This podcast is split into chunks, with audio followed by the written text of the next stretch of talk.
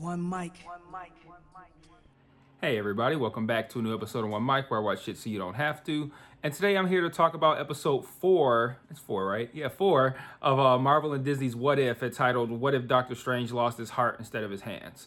Um, we got a lot to talk about here, not just about the episode, but about its implications as well. So, starting off with the episode, I think it's interesting the direction we've come from, right? You know, episode one, I came here and I was like, you know, this shit ain't for me. Like, I don't need to see Captain America First Avenger with a different character in it. This wasn't creative. This lacked what I expected out of out of What If.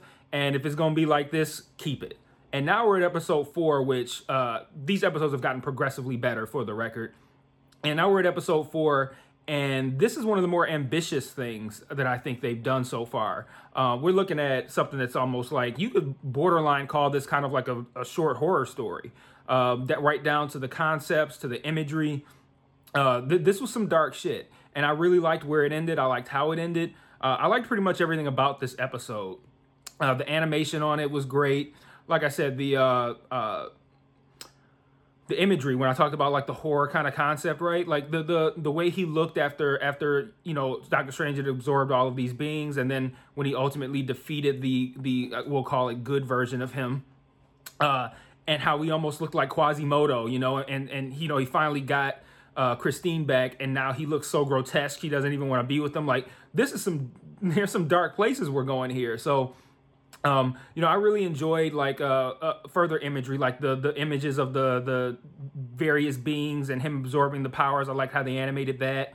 Uh, I thought um, uh, Benedict Cumberbatch gave a pretty inspired kind of uh, vocal performance. Uh, he had some really great moments. You know, it, it's one of those things where it's like even though it was animated for a second, it felt like you were actually watching like a, a some version of a Doctor Strange movie because it didn't feel like you were uh, you know, watching Benedict Cumberbatch voice an animated version of Doctor Strange, it felt like you were just watching Doctor Strange. It was it was a pretty uh, inspired vocal performance, but yeah, I, I really like the dark direction this took. I love the ending.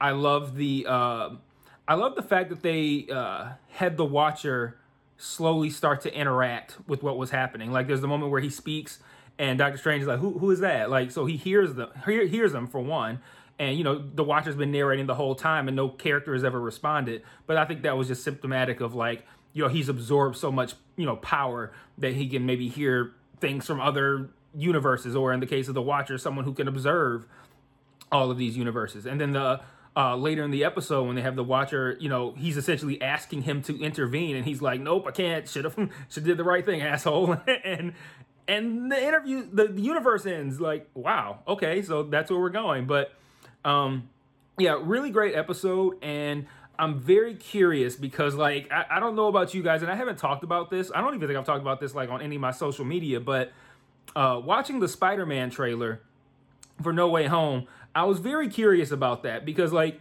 you know we've seen Doctor Strange be very stringent on the rules in everything we've seen him in from the first movie once he becomes Sorcerer Supreme, from the first movie and through the Avengers, right?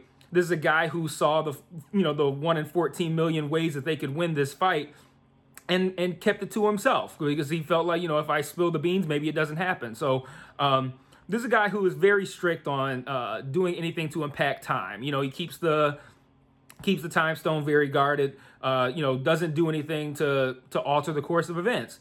And then the Spider-Man trailer comes along and Peter's just like, hey yeah, can you make it so that no one knows I'm Spider-Man? All right, cool, I'll do that that doesn't like watching that trailer. I was like, am I tripping or does this not seem like something Doctor Strange would do? Now I'm I'm wondering like, is that the version the the version of Doctor Strange who was willing to sacrifice the universe to bring Christine back? Because like clearly that guy doesn't give a fuck about changing what happened in the past, and it can make sense because like. The, the, this movie would have to take place prior to the universe ending, I would think. But um, like what if that Doctor Strange, this universe, this one that we saw, which I don't know, I felt like this. I'm gonna rewind a little bit. I feel like this episode also did get a little bit too big for his britches, britches at times. Like it got a little bit too wonky with the science and the mysticky stuff. Like I felt like it, it was trying to do a little bit too much. It got up its own ass just a little bit, just a little bit. But an example of that is when the ancient one says like you know this I've split the two Doctor Stranges into one universe. So there's the one that makes this decision and the one that makes the other decision. And it makes me wonder if the events of Loki, where uh, Loki's decision, uh, the Loki's decision uh, to to kill that version of Kang, if that is what you know, we know that changed time. If did that somehow allow this other Doctor Strange, the one who made the wrong decision, into our universe, and that's the Doctor Strange that Peter's talking to in that trailer, not the Doctor Strange that we know from uh, the Doctor Strange film and the Avengers films. So, yeah, there's a, there's a lot to ponder there. And uh, watching that episode, I thought this can't be a coincidence that we saw the Spider-Man trailer, you know, last week or whenever that was, and I remember sitting there thinking, and I didn't see anyone else saying this either, so it made me wonder if I was tripping. I'm sitting there thinking like this doesn't seem like something Doctor Strange would agree to do so easily or to, to agree, agree to do at all.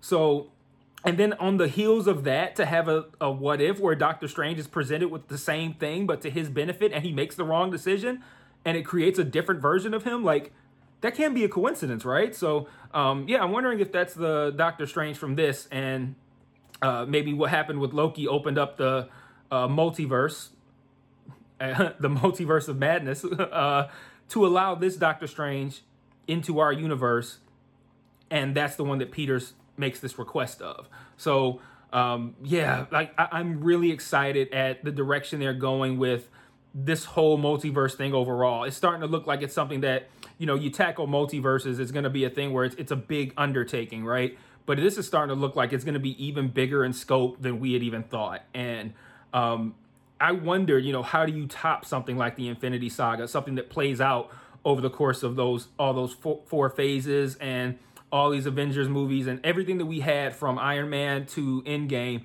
how that all played out and worked to that one that one moment or that one film or that one climax. How do you top something like that? And it looks like they're swinging for the fences on this multiverse shit and that that could be how you top that. Like it looks like that's gonna be like the general makeup of this phase.